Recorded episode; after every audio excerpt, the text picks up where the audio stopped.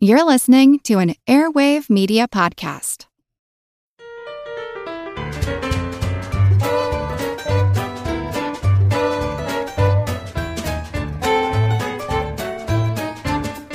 Hello, blockbusting blokes in blouses blogging about blobfish.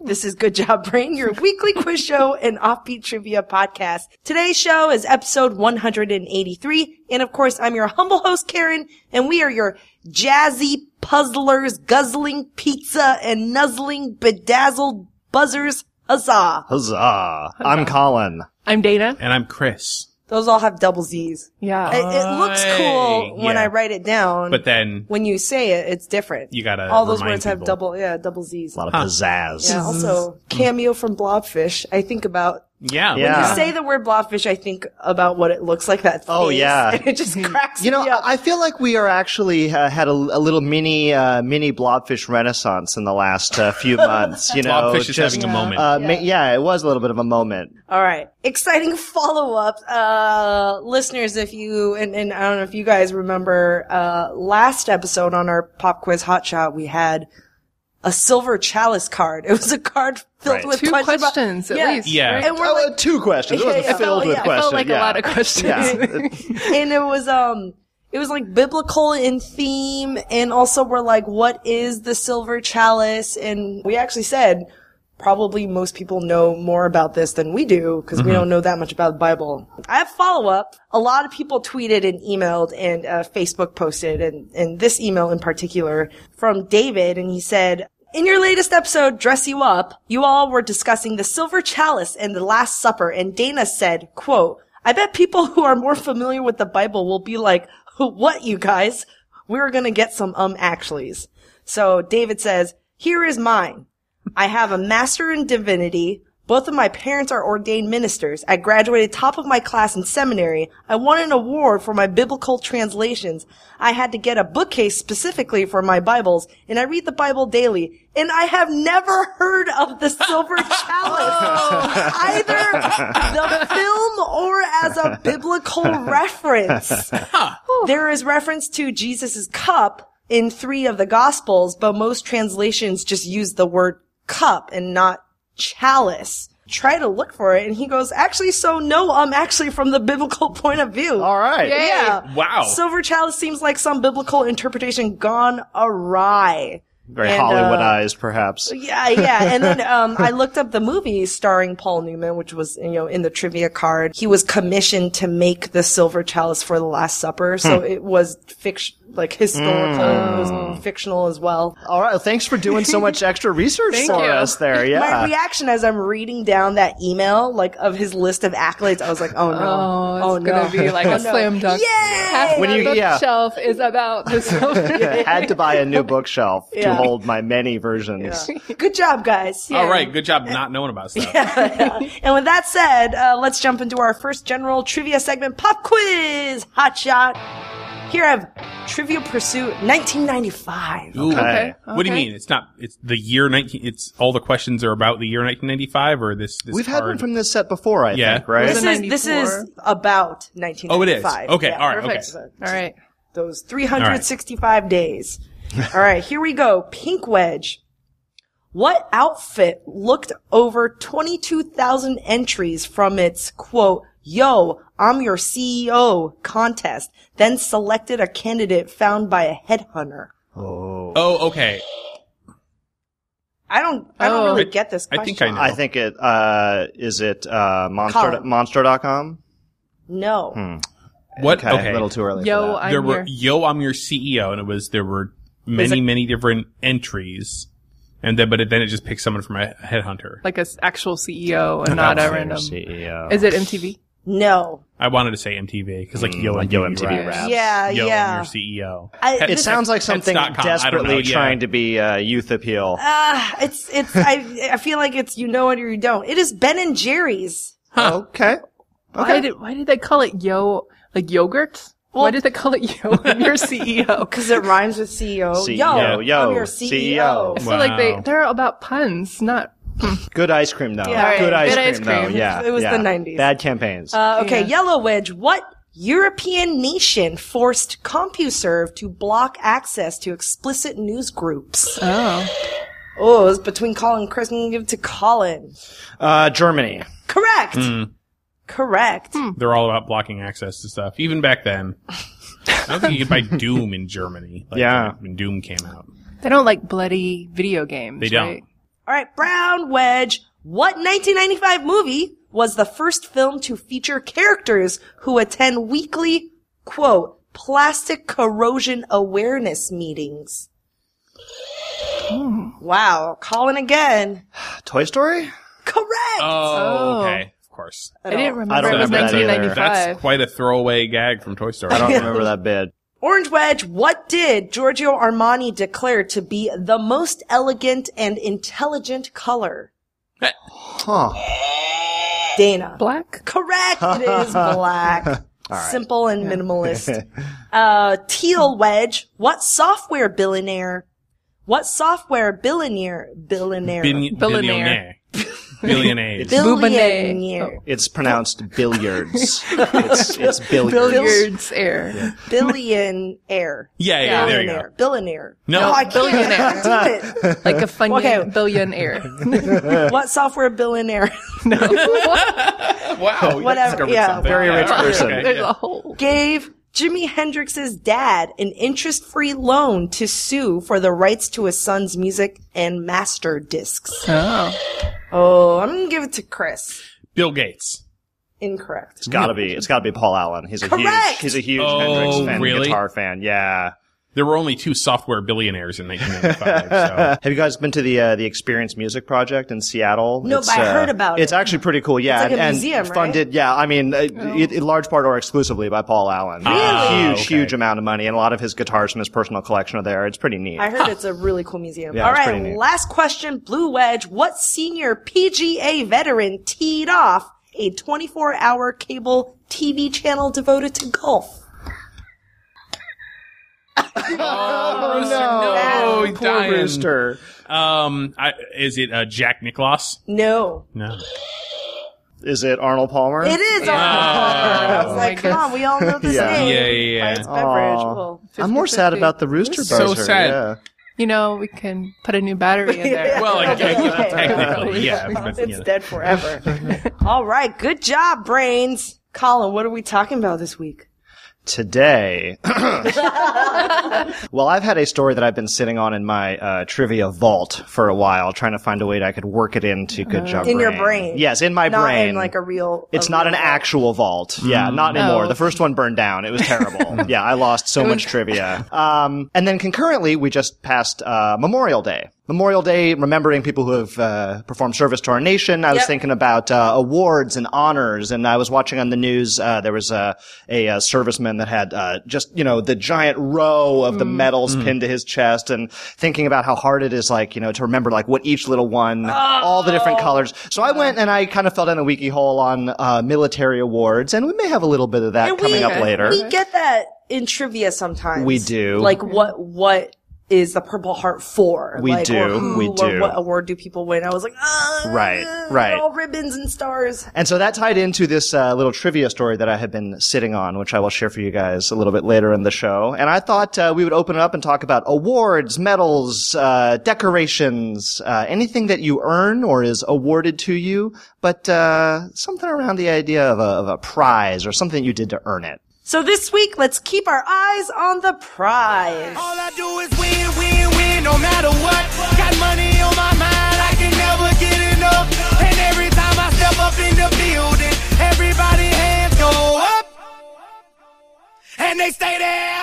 And they say, yeah. Now, when you think of uh, the ultimate prize being awarded uh, to someone who has starred in a movie, you of course think of the Oscars. Yeah. But we've had way too many Oscar quizzes, Yeah. uh, so I want to actually talk about And a we different still don't award remember that a lot is of given. We don't actually know anything. Um, a different award that uh, every now and again sometimes comes up and crosses through our our field of vision Mm-hmm. um, that are that are given uh, to uh, people who have acted in that year's uh, films, colloquially known as the Razzies. Ah, The the Golden Raspberry Awards, uh, to be particular about it. And, and the award, the trophy itself is indeed a raspberry, you know, sort of a statue of a raspberry Yeah. painted with cheap gold paint. It began in 1981, honoring films released in 1980 and, and honoring what are considered to be, uh, the worst movies released, uh, over the course of a year. Usually held right before the Oscars. Um, Yeah. the biggest difference between the Oscars and the Razzies. Now, the Razzies last year were held in the Palace Theater in Los Angeles. I mean, it's a big deal.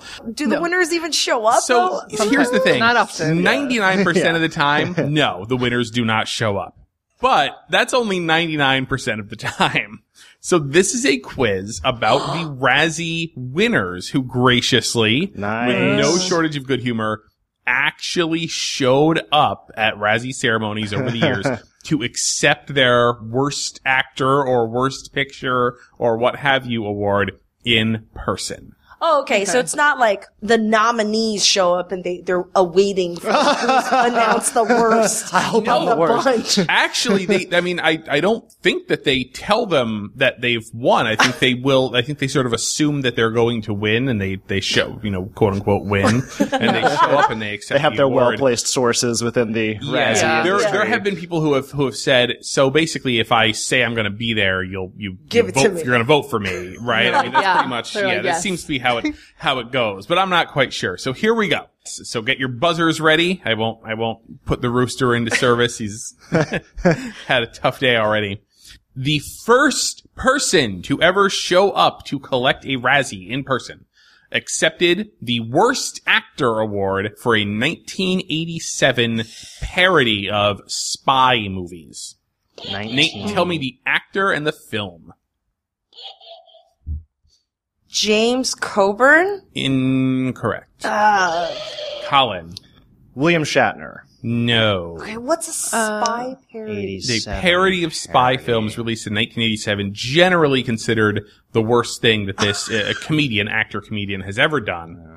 Generally considered one of the worst movies. Always pops up on your Wow. list of terrible Oh, uh, films. Oh, no, it's not. This must be like a Bond parody. Maybe is it a Pink Panther? It's it's not No. quite a Panther were Bond good parody. movies, though. I will tell you. I will tell you the uh, actor, and then you Okay. will probably know the Actor, movie. The right. actor's name is Bill Cosby, I was going to say Oh. Bill Cosby. and the film is That was was that uh, not uh, not Leonard Part Six. it is right? Leonard, Part Six. Okay, Yes. okay. yeah. I Leonard was just Part thinking. Six. I I would know wouldn't- Leonard's parts one through five. The only reason I didn't say that is I couldn't imagine him actually having enough uh, self-effacing humor to He show up and accept actually it. did show Wow, up and okay. accept the award. All yep. right. Hmm. Yep. Um, okay. All right. Let's, let's shake it That off. was Shake it hard. off. I've never heard okay, that movie Here's a before. here's I a know slightly Ghost easier Dad. one. Okay. The 2001 film Freddy Got Fingered took home five Razzies for whom? Dana. Tom Green. Tom Green, who brought his own red carpet to the ceremony. yeah. That's awesome. Yep. Uh, this actress accepted her award in person for a comic book based movie. Oh. Colin. I believe that was Halle Berry. That was indeed Halle For Berry. Catwoman. Yeah. Catwoman. execrable Catwoman. Oh my god, so she's been Catwoman and Storm. Yeah. Oh. Who would win? In She a accepted the award while holding her Oscar for Best Actress in Monsters Ball, which she'd gotten a Yeah. few years before. fight? There can't be many people who have won both. Uh, not a whole lot, no. In 2004, Ben Affleck was nominated for the Worst Actor Razzie for three different films, all of which came out in Oh. Let's go around. 2003. Okay. All right. I know Yeah. one. Well, I was gonna get Oh. okay, okay. Well, yeah, sure. Let's go. Let's go around. Let's see if you can get Gigli? him on. Yes, Daredevil. Gigli. Gigli. Gila. Daredevil. Y- Mm-hmm. Yes, Dana. This leaves Colin with the last I one. know you what the guys last give me the one hard is. one. Let's Yep, see. yep, Uh, yep. Gigli, Daredevil. Man, that wasn't Dogma. Wasn't Dogma. Nah. Jersey Girl. No, It's not Jersey Girl. Ah. It was Paycheck. Oh. yeah. yeah. Paycheck, Daredevil, and Geely. It's just a very like whatever movie. I wouldn't put it on like You the know, worst I- Wasn't that movies, based you on know? a, I think they um, rolled it all into. I you think know. yeah, those three in a row though. You're like yeah, mm, yeah, yeah, all in one year. What are Yeah. you up to? Yeah. Director, director Paul Verhoeven accepted Oh, the Worst Picture Award for what NC-17 film? Karen, Showgirl. Mm. Showgirl. I'm a dancer. In 1993, this mustachioed actor, famously mustachioed actor, accepted the Worst Supporting Actor Razzie for his role in the film Christopher Columbus: The Discovery. Worst supporting Uh, actor. 93. You said mustachioed? Famously. Uh, Tom Selleck. Tom Selleck Ah. is it. It's gonna be Tom was like- Selleck or or, Tom Burt- Skerritt. I was And like, it's oh, oh, Burt Tom Reynolds. Skerritt. Sometimes Tom Skerritt shaves. Yeah. Tom Selleck, never. Brian Helgeland accepted the Worst Screenplay Award for his work on this 1997 bomb, directed by and produced by Kevin Costner. Oh, Colin, Would that be Waterworld? it is not Waterworld. Oh, that was a little earlier. uh, that was 94, I think, ish. The Postman? The Postman, yes. That's The Postman. Costner did not show up. yeah. Sandra Bullock famously showed up at the Razzies in 2010 to accept the Worst Actress Award for All About Steve. The next night, she won the Best Actress Oh. Academy Award for what film? Dana, Uh, the Blind Side. The Blind Side. Indeed, The Blind it was Side. the night before. yeah. yeah. The Yeah. Razzies. Were, that's Got awesome. the Worst Actress, Best Actress. Yeah, I think they ensure uh, good publicity if they do it that way. that's true. Oh yeah, Yeah. totally. Yeah, yeah. yeah. Well, that's how they, they seems like glom she has a on to the sense of humor, yeah. Oscars. Yeah. But then once the Oscars are over, nobody cares about the Razzies. But if it's in the run up Yeah. to the Oscars, then it gets that you know mention. Final question: A writer named J. David Shapiro, J.D. Shapiro, appeared at the Razzies twice.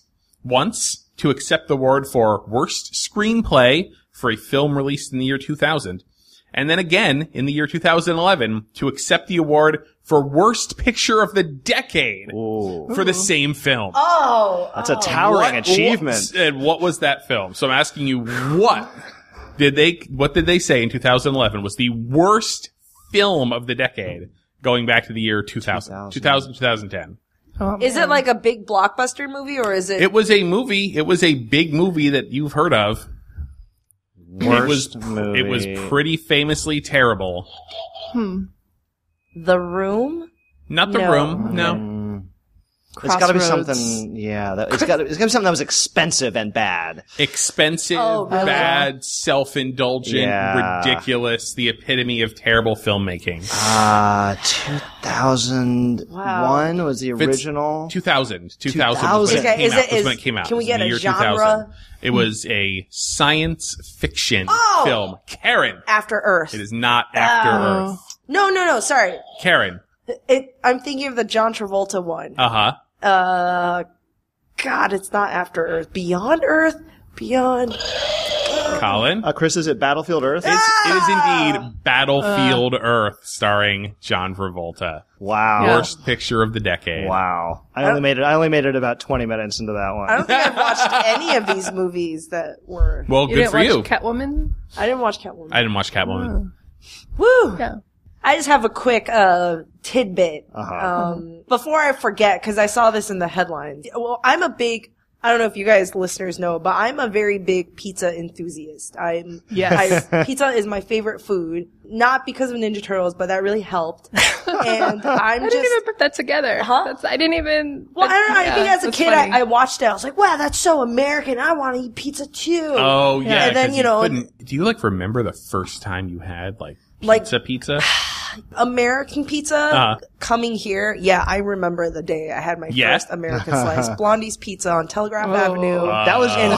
wow. That was my first. That's an intense pizza to Oh. And, start with. and I never went anywhere else. Like that, I Yeah. was like, that is still that moment. Just a normal cheese pizza. Oh, pizza's my favorite food. I even like, you know, I, I I've mentioned before. I like started a whole running club dedicated to like pizza and running. And so d- I had no idea that there are the pizza world championships. I know granted there's contests for everything, Mm-hmm. but there's like the world, it's like the Olympics for of pizza. for Mm-hmm. making it or making for it or eating for it. making it. okay. It's almost like um, a lot of other um, like the baking competition or the cake competition. So every country has a team. It's like the Olympics where it's not like one event. There's multiple events, so you have to build out your country's team. so there's like dough stretching, and so you have your dough stretcher who's really good at dough stretching for Team USA or Team Italy or Team France, and then you have your kind of classic pizza cooking competition, your not classic, and then you have different like oh pizza for two and, and like Mm. just a lot of Karen, events. question. How far did you go in the research? Because I have so many questions about dough stretching competition. You know, I I went as far enough as as until everything was in Italian, I couldn't really read it. Okay. All right. Because all the That's PR, deep. That's all the deep pizza web. the the news the news headlines they're all kind of like reworded PR Right. blasts and Right. like What are they measuring with the dough stretching? Yeah. Is it like everybody gets the same amount of dough, I and then you think see so. how much, And how then big no you can get holes. it? No hole. Yeah, I have lots of follow up questions. I know I feel and I was like maybe there's a documentary or maybe there's like they should really broadcast this in the news anyways Okay. so you would think uh, Italy and, and Italy does win a lot of the events and they win a lot of the you know every year but this past year it was France Hmm. France won with their bouillabaisse pizza Get out of here. with that. bouillabaisse, which is a southern, a Provençal southern fish stew, like a peasantry fisherman's fish stew, flavored pizza. And they won. Hmm. I'm they beat skeptical. out. I mean, number two and number three were were Italy, but Hmm. but number one was France, and that's a that's a pretty big deal. I'm sure they're not going to let Italy forget it either. Um, and then uh, margarita, the margarita, the classic margarita competition, Australia took number one. Wow. So it- this is like the, the California wine. Yeah, you know, and winning Fran- in the versus French wine France. Yeah, competition. yeah. yeah. It kind of felt like that. There is such a thing as pizza world championships. And then one day I'm Bouillabaisse. going to You're go. gonna go to Yeah, that. you You're are gonna gonna- Uh-huh. go- yeah. Do you know what they win? Do you happen to? They win Uh huh. a pizza gong. All right. Like a- nice. a, big gong. I don't know Nice. what, what it's for. What do you do? I have no idea what that means, but I just love Every the sound year of that they just have pizza a gong. gong. It's a massive, And- one of those massive vertical. Or like- Yeah, all yeah, domes like- are but like vertical. engraved Yeah, like a right, pizza, yeah. maybe. No, or- it's just Right. like bronze. I Oh, wish it was okay. like a shape of a pizza. or all something. right. That's a And, pretty good um, they're- prize award. And they get uh, free flour, like really high quality flour Ah. Oh. for their pizza. That's nice. Yeah, I mean, I don't think it's lifetime, and you know, I'll- it's a lot. There's a couple, It's a hand- lot. couple handfuls of it. Yeah, Here you go. yeah, Yeah. Good job, Brain Live next year. Yeah. At the Pizza World Championship. so if anyone out there connected with the uh, governing body, please Yeah. hook us up.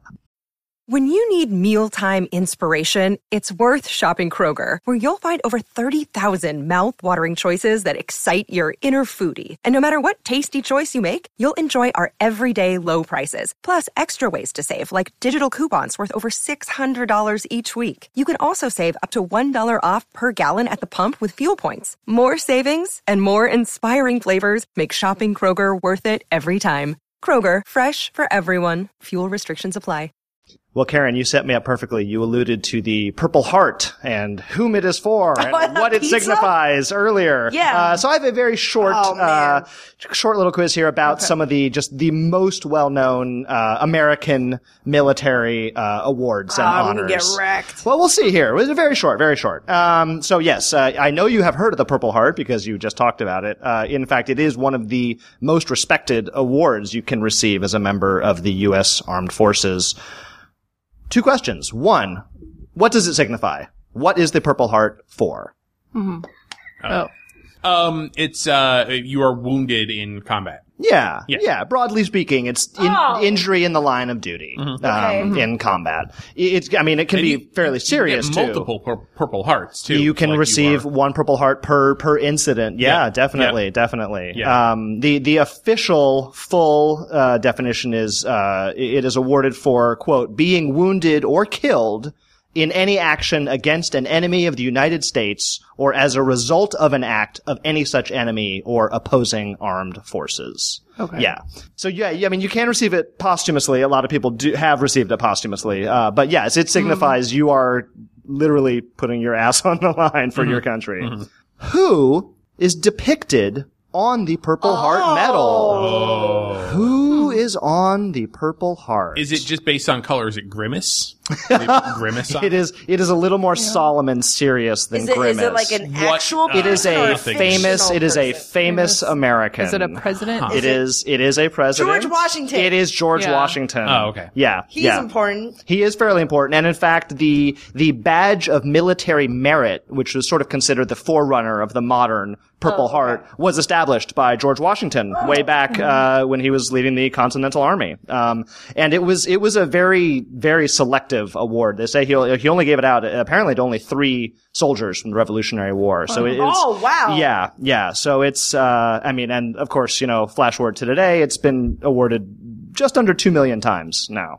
So do you? So is there even say if I get like my p- pinky blown Oh, if off? you got a hangnail. Yeah, or like, I- I mean, is there a degree of of woundedness? There is a degree of Okay. woundedness. Yeah, Yeah. If you're getting, you know, paper cuts, filing documents, Yeah. uh, they're not gonna can necessarily consider you, that. I think that yeah. you're like, I, I- I don't want to mangle this up, but I think that like your supervisor or your commanding officer like has to sign off. yeah, Ouch. yeah, you generally Yeah, need to be yeah. recommended for it, Got and it, then okay. yeah, right, yeah. You don't just like when you come out of the hospital and say, "Hey, so Where's where's my my- purple heart?" Yeah, right, Right, right. right, yeah, That's yeah, what I yeah. thought.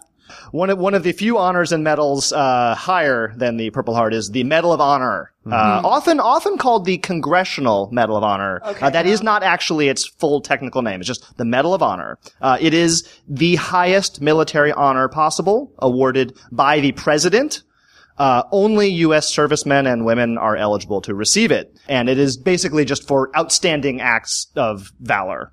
Uh, how many versions of the Medal of Honor are there? How many? Well, I'll give like you a hint. designs I'll or give you a something? hint. Okay. Not not everyone receives the same version. Yeah. There's like a. Uh, Chris, Four. incorrect. Dang. I know there's a silver one and a bronze one, right? Or like Mm, two. There are at least two because when I did the research on the Navajo wind talkers, There are more than two. They, there were two different ones that they got. All right, I'll say there are at least two. Is two? Yeah. your- yeah? No, well, Three. two plus. There are three. Magic Yes, number. by magic, trivia yes. number. Yep. Uh, there are three versions. There's the, the Army Medal of Honor. Mm-hmm. There's one for the Navy Yeah. and the Air Force. Uh, now oh, this so- kind I of thought- sucks. I, was hoping Coast Guard? I was four. 'cause- Well, the Marines. both both the Marine Corps and the Coast Guard uh, received the Navy version of the Medal of Oh, Honor, well. which you know is nice, and I I, I won't presume to speak Nobody, for them. nobody went home going, I only got the Navy version. Yeah, yeah. Exactly. Why is it the Honor. Navy version and not just the aquatic soldier Yeah, yeah. version? Right, You know, the- right, right, yeah. Did you know it is against the law to wear a Medal of Honor if you have not been awarded it? Oh. Yeah, They take it very seriously. There are a number of laws against who i- exactly is allowed to don the Medal Well, of Honor. well, what happened? What are they gonna do? they could fine you. Okay. Yeah. Hmm. Uh, the the full qualification for the Medal of Honor is quote conspicuous gallantry and intrepidity at the risk of life above and beyond the call of duty. Takes it seriously. Said a lot of video game titles, man. Medal of Honor, Call, And of, Call of Duty. Duty. Yeah. They just go through yeah through the yeah. army manuals whenever they need. Uh, Yep. Franchise on the titles. battlefield. For, I know. I'm waiting for this uh, th- this year's release of uh, Gallantry and, and Intrepitude. Yeah. All right, last one, last one. Uh, who is the only U.S. president to have been awarded the Medal of Honor? Oh. And I'll tell you, it's not George Washington. I will rule one out for you. Uh, I think that was Dana. Is it Eisenhower? It is not Eisenhower. Mm. Uh, it was a former military man. Yeah. Uh, Oh. It was awarded posthumously, if that, if that helps you. Karen. Teddy Roosevelt. Exactly right. Oh. That's right. Yes. He Uh, seems like a like a Kinda- dem fighting kind of Intrepid. yeah intrepiditude. yeah. Yep. It was uh, Mm. actually awarded by President Bill Clinton uh, in 2001. Oh wow! Yeah, uh, primarily for his service in the Spanish-American War. Uh, Why did it take so long? well, you know, I mean, I think Other stuff to do. He was like president. It was Yeah. like, aren't you winning enough? Right. things? Yeah. And then- even in death, do you need this? He's on Mount Rushmore. right? That's- Like, yeah, he's uh, But fine. I, I did not come here to impugn the spirit of uh, the great President Theodore Roosevelt. Oh, they named the teddy bear for Teddy Roosevelt. He's fine. He has enough awards. He's- they did name the teddy He's bear. after covered. Teddy He's covered. He's Yeah. covered. Yeah. Uh, so let's loop back around to entertainment. Yeah. We can't Hooray. escape escape awards so easily. I'm going to talk about E EGOTs. Well, we've talked about it Uh-huh. before Mm, on the show. E yeah. EGOT is Emmy, Grammy, Oscar, Tony. Mm-hmm. There, as of today, as of when I checked, there were 12 people who've gotten the E EGOT. Oh man, I thought there were like at least thirty. I don't know. Uh, No, it doesn't No. happen. Not that a lot. often. Select No. company. I, you know, people, there's varying levels of enthusiasm for this award. They're like, oh, it, it doesn't often really encompass the spirit of the, of each award. Like you win for spoken word on a Grammy Oh yeah, it's, or all, what, it's like a lot of it's technicalities. It's right? technicality. Yeah, yeah, like, yeah. um, somebody was saying Mel Brooks is maybe the first one who really qualified, like one for what the spirit of each award was. right. So exclusionary. Oh. Yeah, it's so exclusive. Legend goes, and this is probably true. It seems like it comes up everywhere that it was coined by Philip Michael Thomas of Miami Vice. He was not the main guy; he's the other guy. Tubbs. And in the eighties, yeah, Tubbs. yeah, and Who's the uh, Who's the main guy? Crockett. Don Johnson? Don Johnson. Don Okay, Johnson. wow. Not Don Yeah. Johnson. Man, the this other is like guy. wham. Like I remember George Michael, but I have no idea who the Yeah. So other guy is. imagine Andrew Ridgely is like, I'm gonna get an EGOT. The Andrew Ridgely of uh, police police shows. of Miami. So he he got a medallion in the 80s and he'd go around and he said, I'm going to EGOT. And he, uh, he had a record out. Okay. He would go on shows. You gotta watch. He's fascinating. I, I watched his interview with Johnny Carson and I was like, yeah, that guy coined EGOT. I believe it. But did he actually get an EGOT? No. No. Well, no. he was not even close. oh. right? He didn't get win any of them. them. He hasn't won any of them. But I like the spirit. Yeah. I like, He came up with the name. Yeah. Yeah. He's got a shiny medallion to show for it. anyway, I have a quiz for you guys about people who have almost EGOTed. All right. Whoa. Oh, okay. Not the now 12 it's a not the verb. 12. he got it. So the, these people are all one award short Okay. of getting an EGOT. And so the way it's structured is I'll give you the three awards that they've won. Like maybe they've won a lot for the Emmys or something, but I'll only tell you one of the titles that they won for, for the Emmys. Um, and then you tell me who it is based on these three All right. things that they were in. Okay. And do we have to? In enough that they won an award for. it. okay. Oh, do you want to write down? Yeah, let's put that right down, please. Actually, okay, yeah, let's do that. So these people are one, one award away from having we Yeah, got their some- ego, some their egos. egos, or gots gots, or toes. Ots. Oats. uh, Yeah. Yeah. Toes. Yeah. All right. First person won an Emmy for Outstanding Variety Musical or Comedy Special for the Farewell Tour, a Grammy for Best Dance Recording for Believe, and an Oscar for the Best Actress in Moonstruck. Oh. Does not yet have a Tony. Wow. Could I didn't happen. know he's, she's close. Everyone said Cher. It's Cher. Share and share alike. That's right. So she's missing Tony. She's just missing a Tony. That could totally That happen. could happen. She could It do could. it. She It could do it. All right. Next one. So this person won a Grammy for Best Pop Performance by a Duo or Group. That's what Friends Are For. The Best Original Song, Can You Feel the Love Tonight from The Lion King, an Oscar. And a Tony for Best Original Score for Aida. What was the What was the first one? It was, uh, That's What Friends Are For. Pop Duo. Oh, this is a pop duo. No, it's a person. This person won a One, Grammy. a Grammy, But as a for part of writing a, the song. Okay, yes, okay. everyone has wait what is chris tim rice but colin and karen said elton john it's elton john Oh, okay. from the i put the can you feel the love tonight I know. I was You're- going for the yeah. Yeah. Well, I mean, Tim Rice did "Can You Feel Love Tonight" and Aida, And I think the lyrics Yeah. to Aida. He's right, the right, lyricist. right, yeah. yeah. this person won s- emmy for supporting actress in downton abbey an oscar for best actress in the prime of miss jean brody and a tony for best actress in a play lettuce and lovage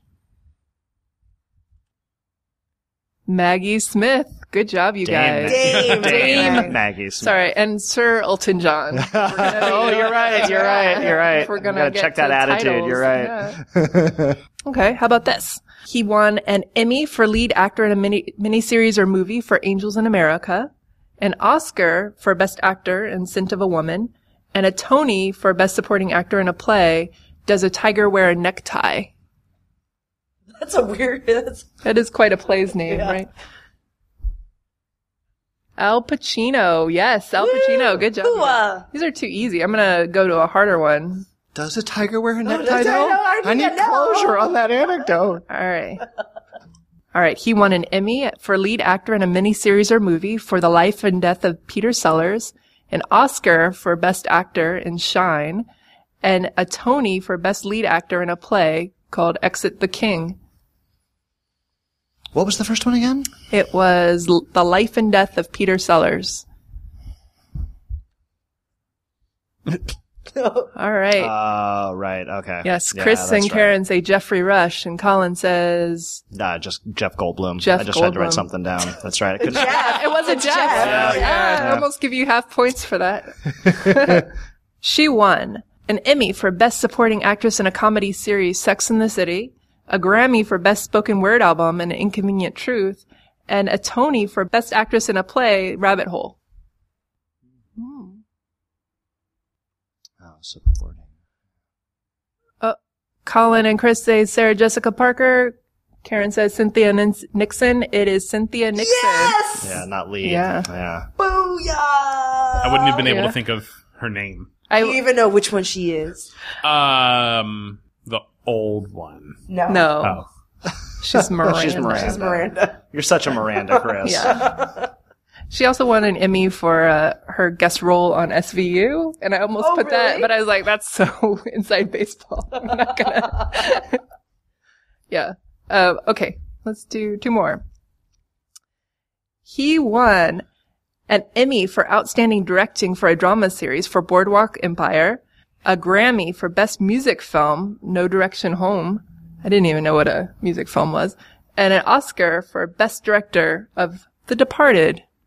Oh, really?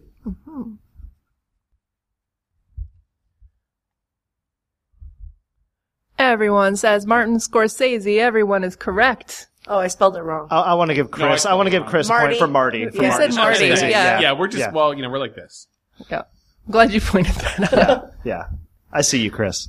Finally, she won Outstanding Writing in a Comedy Variety or Music Special for the Paul Simon Special.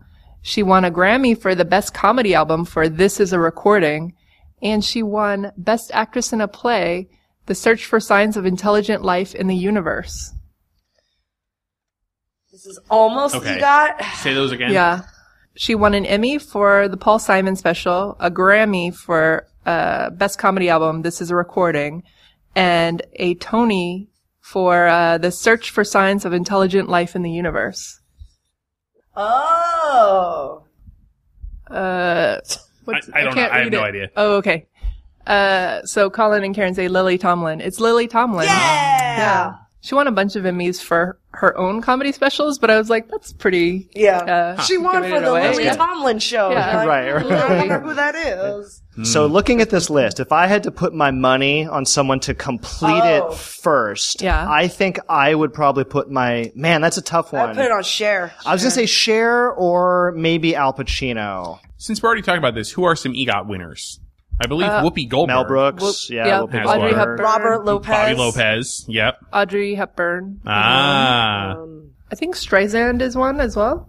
okay. but Listen, Yep, Juan yep. Miranda's She's definitely on his, got on his the way. Academy Award and Some- the Grammy. Some of the people on the list of for E EGOTs though are on there because they were awarded like, oh, you're so cool awards, you know, like lifetime achievement or Oh, like not a- for like a competition. yeah. So we need and the regot with the Razzie in there. Halle Berry, get on it. I know. Ooh, Oh, the regot. Oh Be on man, our way. you know what? With this list, we can do some regots. Or the toger. the The toker. toker. Toger. All right, let's take a quick break, and we'll be right back. Traffic jams, tailgating, pileups. Ugh, the joys of driving. How could it get worse? The federal government wants to have a say in what you drive. That's right. The Biden administration's EPA is pushing mandates that would ban two out of every three vehicles on the road today. Don't let Washington become your backseat driver. Protect the freedom of driving your way. Visit EnergyCitizens.org. Paid for by the American Petroleum Institute. Everybody shush! William Shatner has something to say. Cat and Jethro Box of Oddities. What do you do when the woman you love dies? Well, of course, you dig her up and you live with her. The show examined weird things. There are plenty of old photographs from this time period of children out in the streets playing in and among the dead horse carcasses. Oh, I miss those days. Things used to be so much simpler. Cat and Jethro Then there's the urine wheel, which sounds like a really bad game show. thing done weird things. Cat and Jethro Box of Oddities. That is really mysterious. Join Kat and Jethro Gilligan Toth for the strange, the bizarre, the unexpected as they lift the lid and cautiously peer inside the box of oddities. Webby Award winning Box of Oddities podcast from Airwave Media. I'm at a grade school in Chicago. We're going to find out if these teachers listen to Good Job Brain. Emperor Qin Shi Huang ruled China until his death in 210 BC. How did he die? I'm gonna go with uh, B. Oh, it's definitely C. He was crushed. Mercury poisoning, D. Ding, ding, ding, ding, ding. No way. Way. Betty White or penicillin? Which came first? no, penicillin. That's crazy. So you would learn all of these things if you listen to Good Job Brain. I, I should. I will. And we're back. And this week we're talking about prizes. Back in the Stone Age of Good Job Brain, in February 2013, Whoa. we had an episode about the circus, which I think everybody we recorded using maybe stone remembers. stone microphones. yes, yes, yes, yes. With the little, it was great because we had the little, you know, the dinosaur running on the treadmill to power the Yeah, mixer. yeah. Yeah, yeah, yeah. It was like, it's a living. It's a living. uh, Karen, you talked about during the circus episode, carnival scam. games, Yeah. like carnival games and how they are rigged uh, to be very um, unwinnable, such as the just all you have to do is throw this basketball into this hoop, but you can't see from where you're standing that the hoop is actually oval. And the basketball, it will not go in the hoop. This was February 2013. We talked about this and we Man, we, we tried to warn you, planet Earth, but you, you just didn't listen, and our message did not reach as far and wide as we hoped because not two months after that episode aired, about, uh, actually about two months after that episode aired, tragedy in the form of a very large and slightly racist stuffed banana. Oh. A, a man, a man from Epsom, New Hampshire. This was interesting to me. I have, I have relations in Epsom, New Hampshire. There, it's, Hmm. sm- it's, a, it's less than 5,000 people. And I'm like, oh yeah, I know people there. Man from Epsom, New Hampshire, no relation to me, went to one of those carnivals, one of those traveling carnivals, played a carnival game called Tubs of Fun. Okay. Tubs of Fun It sounds fun. I like a believe it. lot of Yeah. carnival games. yep. It is deceptively simple. You get two balls, like softballs, like a like Okay. like not baseballs, but softballs, about that size. Uh, and there's an off-the-shelf plastic tub, the sort of thing you buy to put, dr- you know, one of those Like an blue ice tub or plastic, something. an ice tub, yeah. Okay. And it's and it's riveted onto a platform that's sort of like 45 degrees, so it's basically pointed at you. What you have to do is you have to throw the ball in the tub and have it stay in there and not bounce out of the tub back at you. And this guy, Henry Gribham, he was not able to do it in the first try, and then he then he tried a few more times and couldn't do it. And the way that he, the way he told the story afterwards was that he got so mad that he couldn't do it and that he had spent so much money trying to just throw the ball into the tub and it keeps bouncing out. He starts betting the operator like, I want to go double or nothing that I can do it this time. Okay. And he ends up very, very, I mean, again, we've, we've talked about, I think on a different episode, like, loss aversion like when you Yeah. when you go down in terms of money when you've blown 100 bucks you want to get the money Back. so apparently the operator was like, yeah, you know, I'll, I'll bet you double or nothing you, you know, can do it. And he loses more money, loses $300 at the carnival. Oh my in- God. In a very short amount of time playing tubs of fun. And he goes, and, and he, and he goes home Okay. where he retrieves $2,300 from his house, No. all his money, and takes it to the carnival and then blows $2,300 No. on tubs of fun. And he walked away. He won a prize. He won a Rastafarian banana, a gigantic stuffed banana. What did he win it for? Might have been a consolation prize. Yeah, that I gave I him the think you banana. did. I think he was trying banana. to win an Xbox 360 with a Kinect camera. This is in the year Oh, 2013 when that was okay. like worth something. This ends up on the local news Yeah. uh, that this had happened, and he was basically complaining. You know, there's no way that this game isn't rigged. This game is rigged. There's no way it's not rigged because whenever I threw a practice shot, the ball stayed in the tub. And then whenever it was real money on the line, the ball bounced out. So he believed that The there was operator is rig- pressing e- a button exactly, or that something. something is going on. So is he right?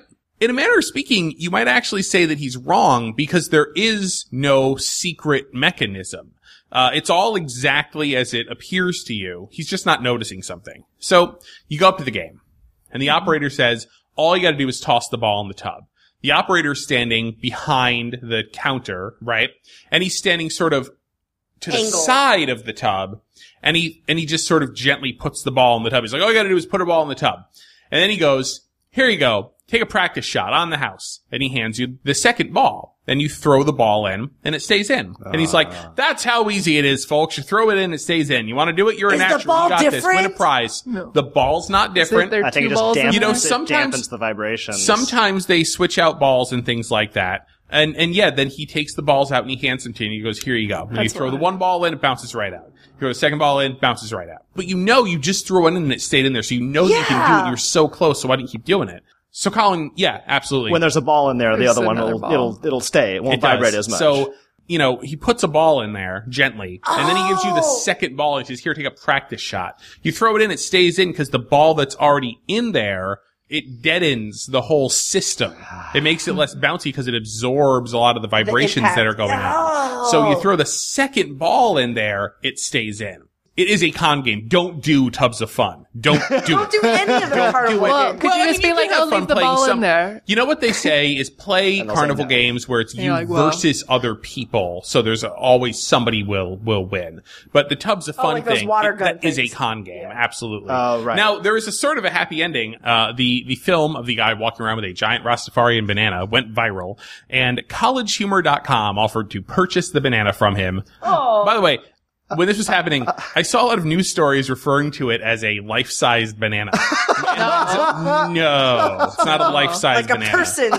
Yeah, yeah, yeah. Right. How It's big a- a it's a banana is. man-sized banana, but it's not a, li- a life-size A banana would be large- a a regular Just small a tiny banana. little banana, right, yeah. No. Yeah, Say, not the like tiny little dreadlocks. Yeah. uh, the collegehumor.com offered to purchase the banana from him for twenty six hundred dollars plus an Xbox with a Kinect. good on, So- good on them. Good a on them. happy ending in a, after a fashion. Racist banana gets a forever home, and everybody learns a good lesson. Um, Karen, you and I were talking before the show about other games that were out there that we didn't cover, and there is one. Like literally, if you want to play Tubs of Fun, I guess go ahead at this point. But really, really, really, never play this game. Never play the game called uh, Swinger or any sort of variations of it.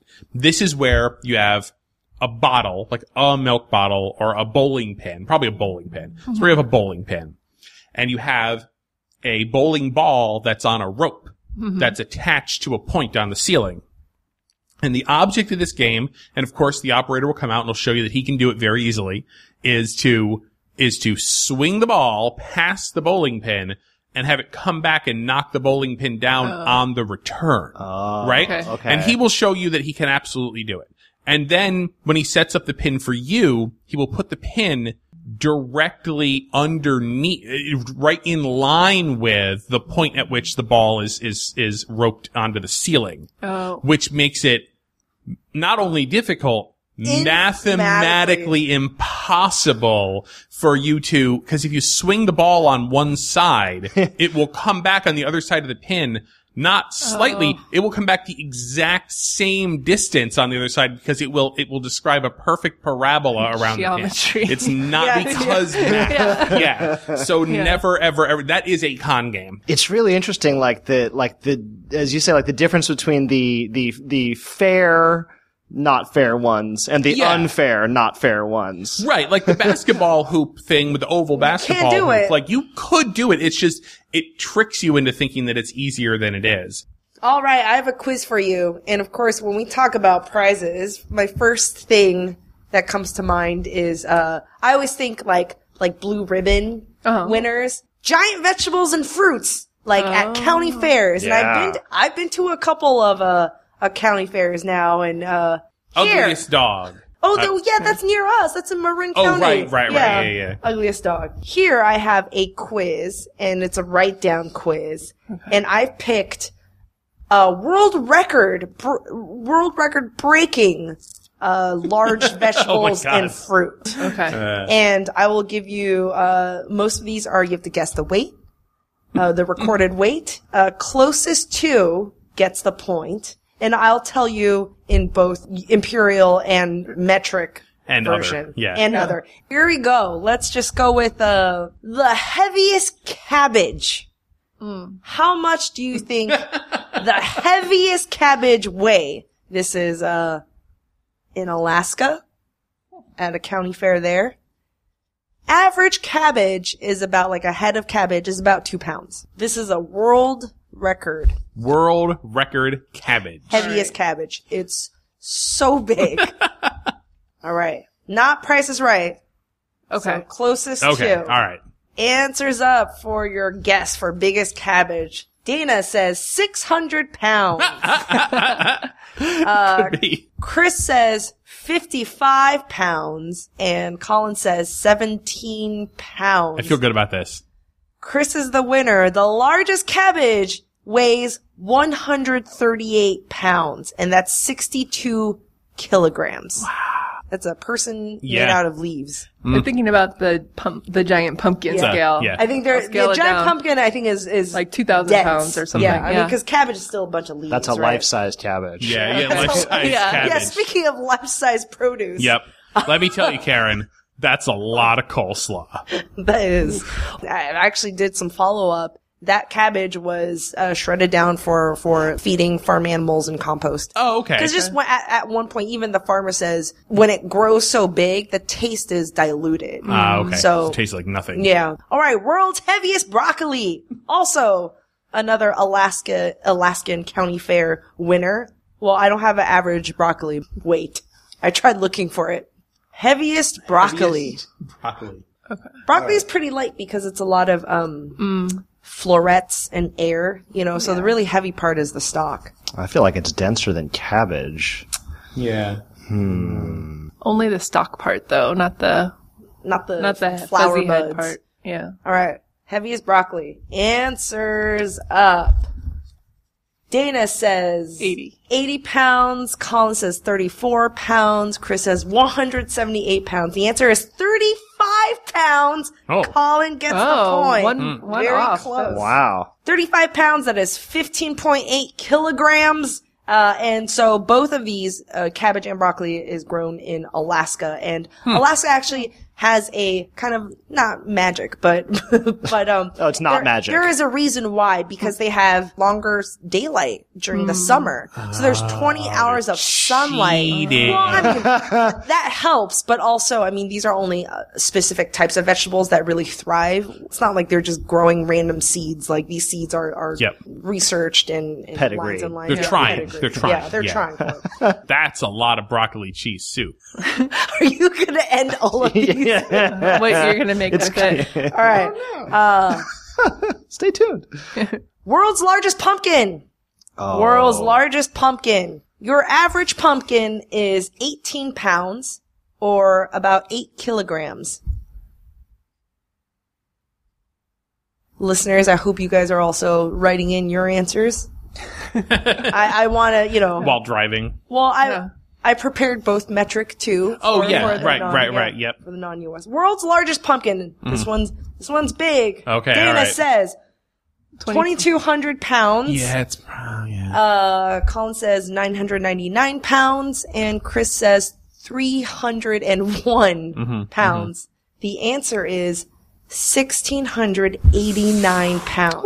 Yeah. That's 766 kilograms. I know don't- they had to use like a forklift. Like I've seen them like bringing Yeah. this thing with equipment. How much Yeah. is a ton?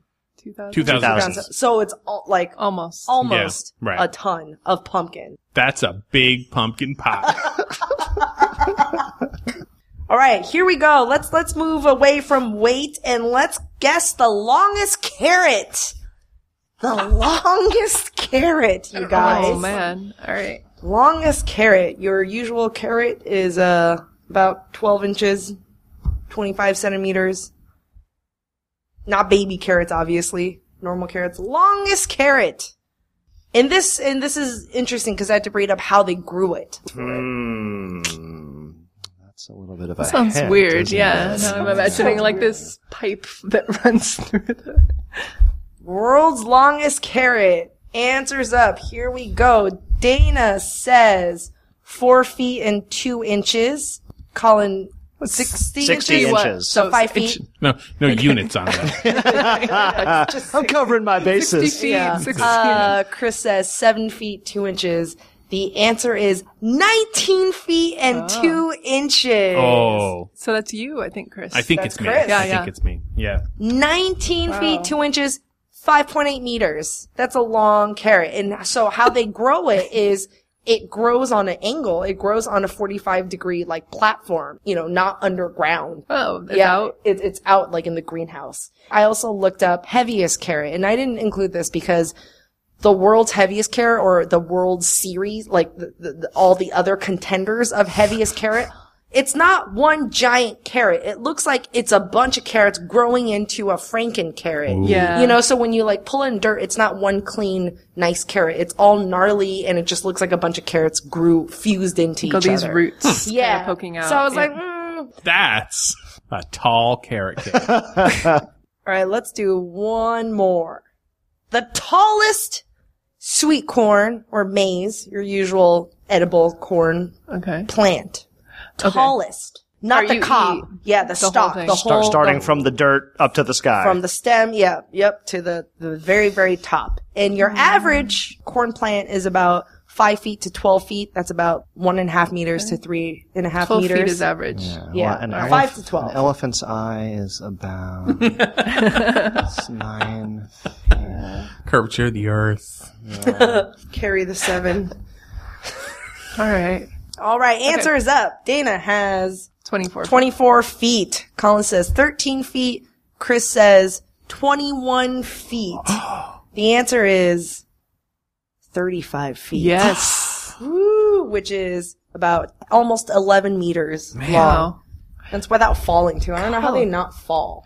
So you put 13 feet and she said the cap for average was 12 feet. Oh. Yeah. Yeah. I guess I zoned out there. I was too busy trying to picture like corn. I was or- thinking like ten feet. I was yeah. That is one big taco. All this stuff isn't a fluke. Like all of these large produce things. No, this is intentionally- This is yes. intentionally to be comically large. Well, good job, you guys. Cool. Is it a great. tie? Trip trip to the county fair. Oh, we're just yeah, yeah, we're the just gonna winner. call it a tie. Dana and Chris. And we got one last chance to win a prize. Well, no prizes here uh, being given out on the show, uh, but I do Mm-hmm. have a tale for you guys that involves gold, Nazis, cross-border intrigue, and no fewer than five Nobel Prize winners. Whoa. Oh, Pitching, pitching a movie. Yeah. It was this made into a Here's movie the- before? well, uh, yeah, no, but maybe this tale can be made into a movie. Give Colin a ring. Yeah, Hollywood. yeah, I've got the details. Uh, so does the internet. right, Eh, you know. Uh, yeah, this this story all started with a man named uh, Karl von Ossietzky, and Karl von Ossietzky was a German journalist and political writer. He he was a pacifist. Uh, he was opposed to the Nazi Party, and in 1935 he was awarded the Nobel Peace Prize, primarily for his work exposing uh, illegal government activities in the run up to World War II. Ossietzky had been convicted of espionage and treason in 1931. So you can imagine that this was rather embarrassing to the German government uh, to have uh, their political prisoner being awarded the Nobel Peace Prize.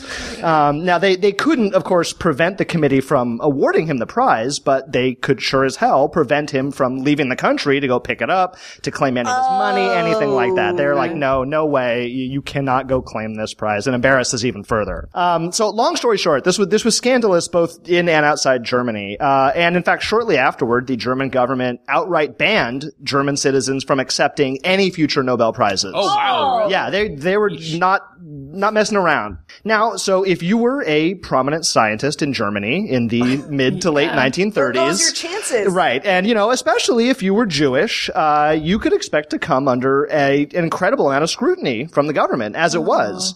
Uh, I mean, keep in mind that, you know, a lot of the country's top scientists were pretty outspoken in their, I mean, they had a platform and they were pretty outspoken in their opposition to the Nazi party and the direction the country was going, you know, and indeed, I mean, a lot of the top minds, you know, Albert Einstein among them, basically just said, uh, see ya. I'm going to Yeah. maybe come back to Germany someday, but now is not the time. And they left the country altogether.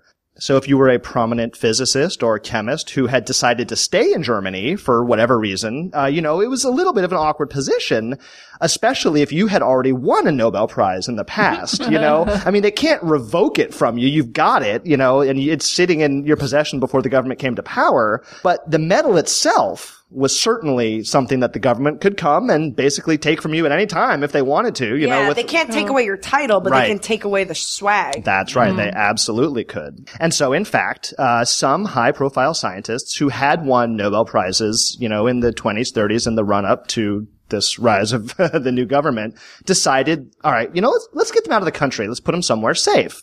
And so a couple of scientists gave them, left them in the care of the Niels Bohr Institute in Copenhagen. Okay. Very famous institute named after a very famous scientist, Niels Bohr, uh, who himself was a Nobel Prize winner. Then, I mean, as it is now, it's one of the world's most prestigious, most respected researched institutions, uh, dedicated primarily to physics.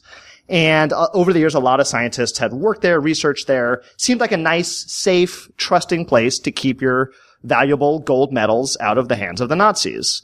And that was all well and good until 1940, when if you know your history, you know that is when the German army invaded Denmark. So understandably, there were a lot of people who were getting very nervous.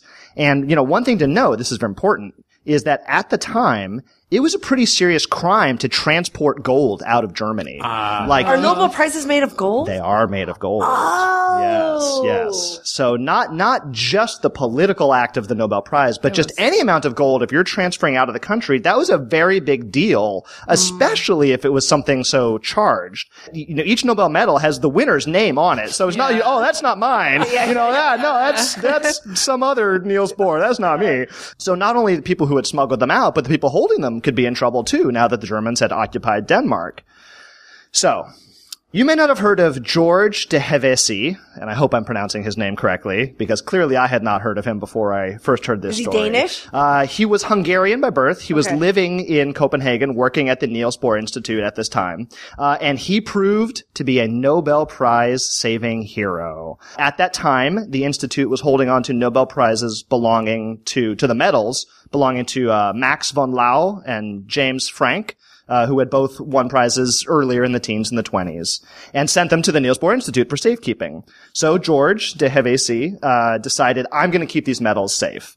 So Karen, yeah, let, us talk about the medals here for a minute. They, you know, I mean, when you win the Nobel Prize, you get a nice fancy piece of paper, you get a nice fat check, you get a trip to Stockholm or Oslo, depending on which prize you get, and you get the medal. And up until the 1980s, these, these medals were pretty weighty. They were nearly pure gold. They were 23 karat gold uh, up through the Hmm. 80s. They were about seven ounces. These are nice, hefty, nice chunk of gold. Yeah. These days, they're they're 18 karat gold plated in 24 karat gold. Also, they But- keep, they keep better. To, yeah, you know, it keeps better. I Yeah, don't know. yeah. It's it's a little more durable. You're yeah, right. when yeah. you have like s- a lot of gold, then it's malleable. It's true. And then it's like it's with true. the weather. Mm-hmm. It's true. No, you're right. But i- in the 30s and 40s, certainly they were still virtually solid gold.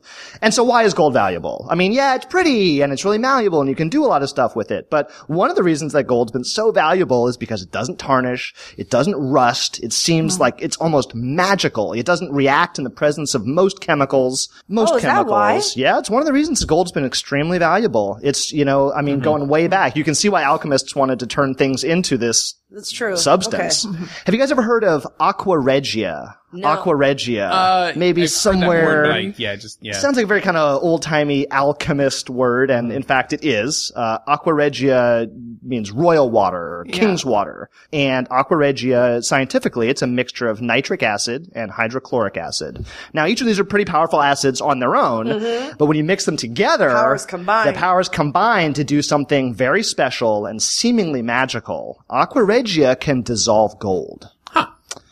So let's go back to 1940 in Denmark. We're at the Bohr Institute. That old cliche. Yeah. Uh, so uh, George de Hevesi and Niels Bohr himself were discussing what are we going to do with these medals in their care. You know, we don't want the Nazis to find them. We don't want anyone to get in trouble if they do find them. So de Hevesi is writing. I suggested that we should bury the medal, but Bohr did not like this idea as the medal might be unearthed. I decided to dissolve it. so yes, chemist This, this nutty guy decided to. chemist by training, putting his science powers to work, he got some aqua regia. He dis- literally put the two gold Nobel medals into the aqua regia, dissolved them into solution. As he's writing, he's like, while the invading forces marched in the streets of Copenhagen, I was busy dissolving Lau's and also James Frank's medals. So it took some time. It took a little bit of work, but he got them completely dissolved into solution. So he takes the Aqua Regia gold metal solution, puts it in a very nondescript jar, puts it up on a shelf in his lab, along with all kinds of other chemicals and see it, keep nondescript his eye jars. on it. That's right. Holy cow. And left it there. The Germans, sure enough, did come to the Niels Did you Bohr search for Institute, it? Yeah. did come searching the Niels Bohr Institute for anything that they thought was valuable or could be politically uh, helpful Oh my goodness. and had no idea that this jar w- containing two melted down gold medals is waiting there just under their noses. After the war was over, all right, The Germans- Nazis Germans lost. defeated Nazis Yeah. lost. Yes, Yay! yes, right. He's got Um, to give it. He's got to give it back to the winners. De Hevesy goes back to his lab Oh, once things are opened, goes back into his room on the shelf. The jar is Still there? still there, undisturbed, hasn't been touched since he put it there, gets it back down, uses his vast chemistry knowledge and he precipitates the gold back out of solution. Uh-huh. So he now has a not in Ball of gold, A yeah. ball- yeah, it's not you know blob. it's it's actually kind of like a powdery yeah it's like Okay. a precipitate if you you know remember your high school Uh, chemistry maybe no. and he delivers the precipitated gold back to the Royal Swedish Academy of Sciences and sure enough the Nobel Foundation recycled it reminted reminted new Nobel medals Aw. for Max von Lau and James Frank Oh my. That is That's incredible. how awesome is that? Yeah. That's Man. science power. I love it. I love it. Possibly because of the good karma, possibly because he was a really smart dude. Uh, George Hevesi also went on to win his very own Nobel Prize. doing this? For, ca- not for this. I, I would give him one for that. Yeah. uh, yeah, just a few years later. I, and I'm sure he kept it in a safe place, wherever, whatever he. Oh my goodness. Yeah, isn't that That's- I incredible? thought, That is man, this story could have ridiculous. gone so many ways. I thought it was he'd just be like, "Let's dissolve it." Sorry, winners. Right. We gotta save our hides, you know. Or, or maybe he goes back to winners and be like, "Well, here's your jar of dissolved solution." this is the best I could do for you. Yeah. Wow. Yeah. Oh. All right. Science.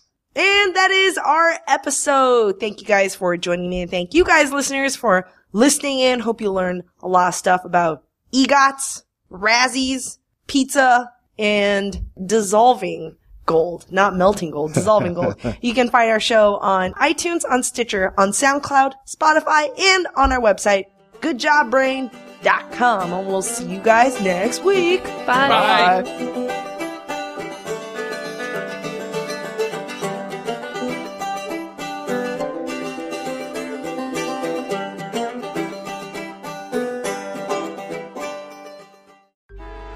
Traffic jams, tailgating, pileups. Ugh, the joys of driving. How could it get worse? The federal government wants to have a say in what you drive.